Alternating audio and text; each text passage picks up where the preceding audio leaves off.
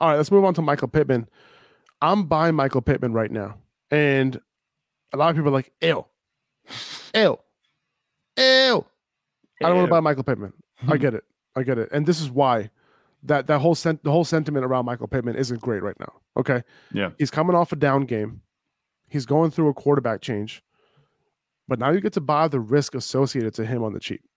Right? He has been putting up numbers with subpar quarterbacks over the last two seasons, right? We already know his floor isn't really that low. Right? So right. the fact that you can buy him, you know, you kind of know what his floor is. His ceiling can be higher. Sam Ehlinger might end up just you know, hyper targeting him, right? There is that possibility. So with that possibility still there, yeah. they're they're moving on from Matt Ryan for a reason.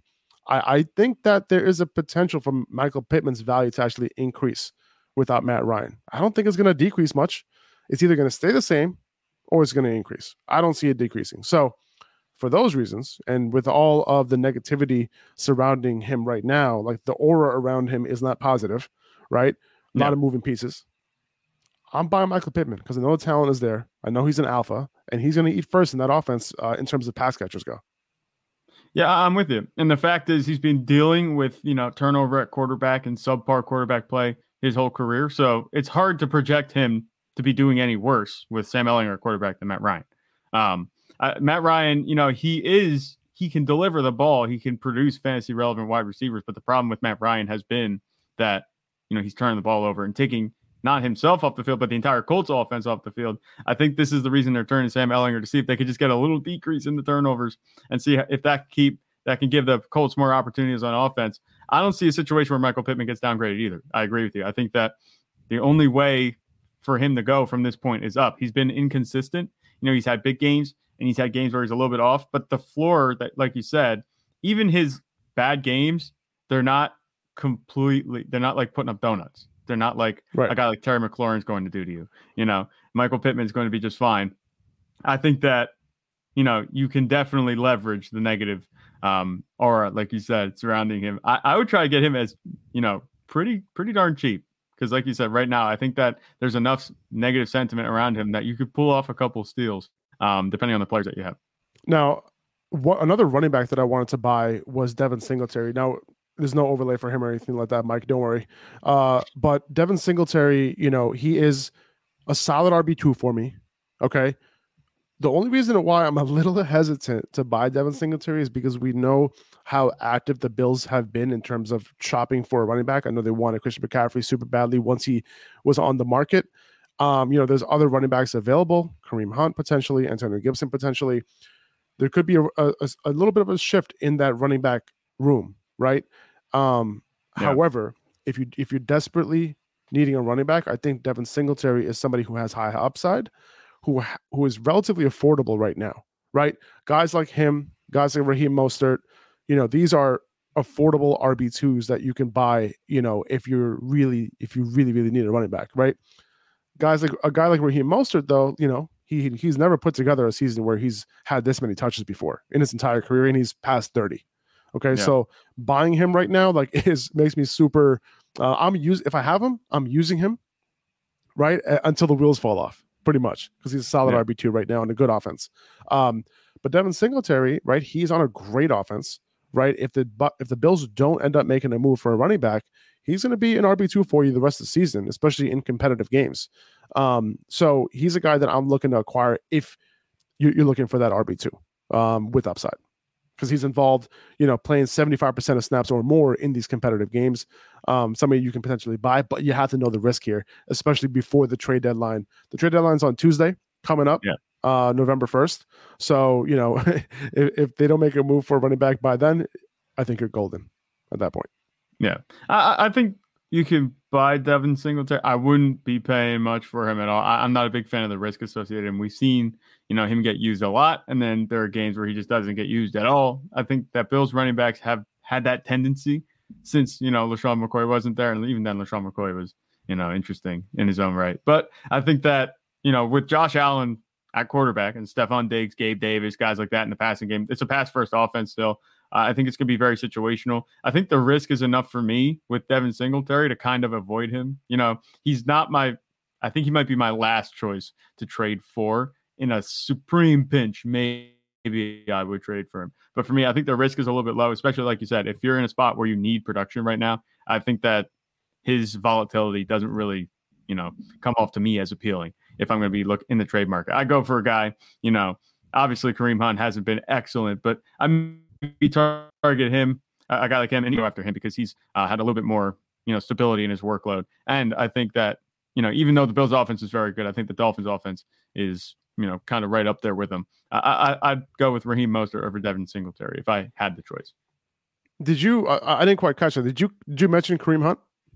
I said about Kareem Hunt maybe as a trade. Um, yeah, someone that you trade for. It's I I, I kind of like that. I, I want to hit on that real quick. I, I, think that's a good name that you just brought up. He has been yeah. um, underperforming on his touches. You know, this year, right? He hasn't scored that many touchdowns. He's pretty much he pretty much has the same exact role that he's had last year without the touchdowns. Yeah. So he's somebody that you know has had enough touches to the point where like he could get involved a little bit more. Right, David Njoku you know, has been getting targets over the past several weeks um, this season, really. And, you know, Kareem Hunt could potentially earn his way to a couple more targets a game because of that. Um, I can see Kareem Hunt having a much better second half of the year than he's had the first half because he hasn't really made too much noise in the first half of the season. And we're not used to that. You know, by this point last season, the dude was a, you know, probably like the RB 15, RB 16 on the year, right? Yeah. Um, even though he's not super consistent, but he's somebody that you know you can plug in and hope to have a big game. Uh, and I think he's a good target because you can buy him pretty cheap.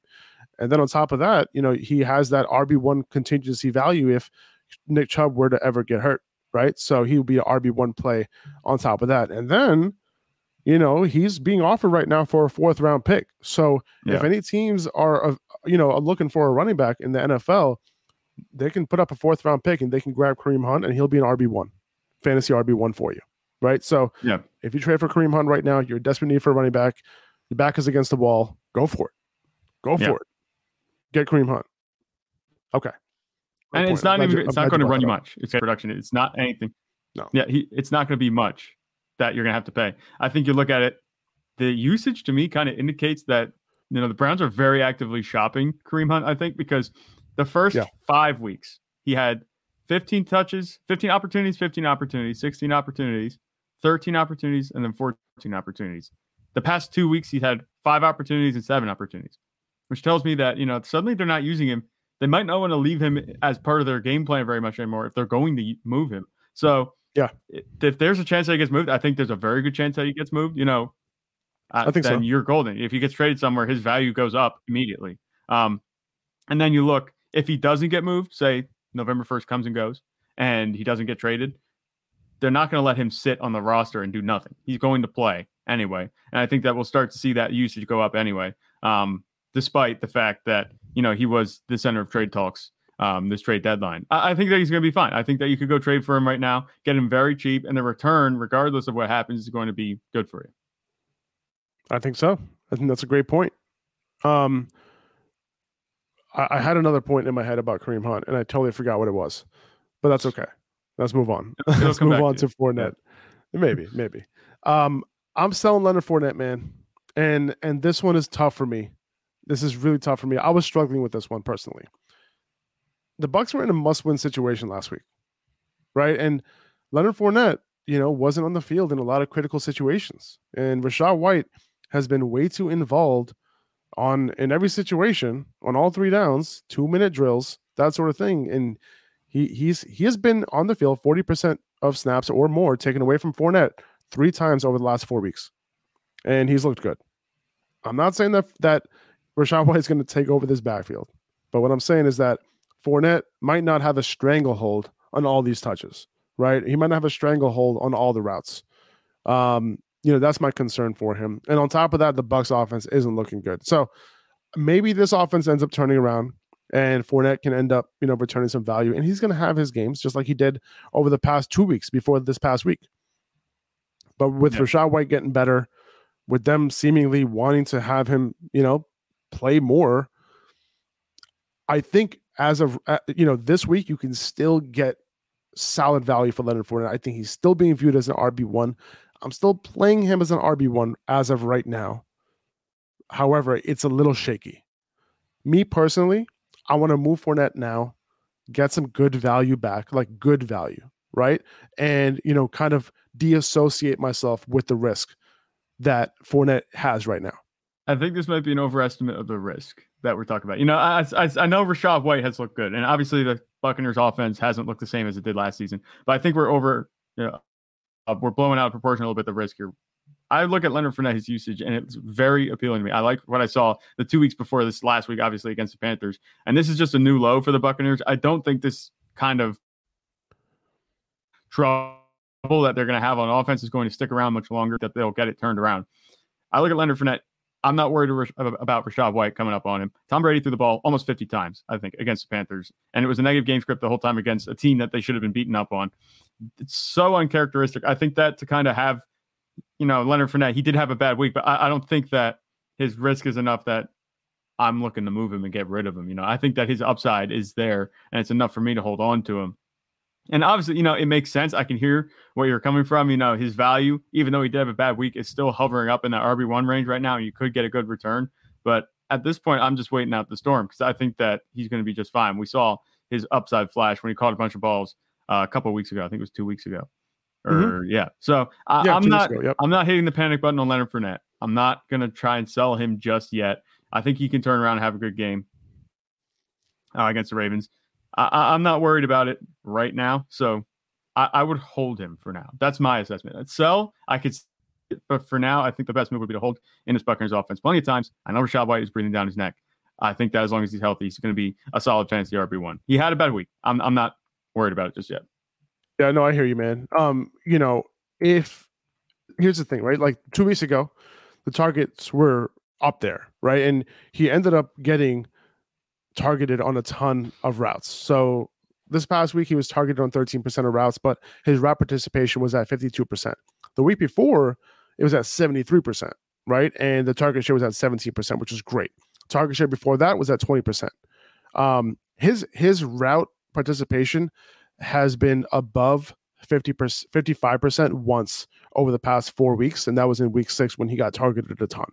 Um, the two minute situation, Rachaad White got all of that this past week, which is very interesting to me. Um, the rushing attempts, Leonard Fournette was under 50% of the team's rushing attempts twice in the last four weeks.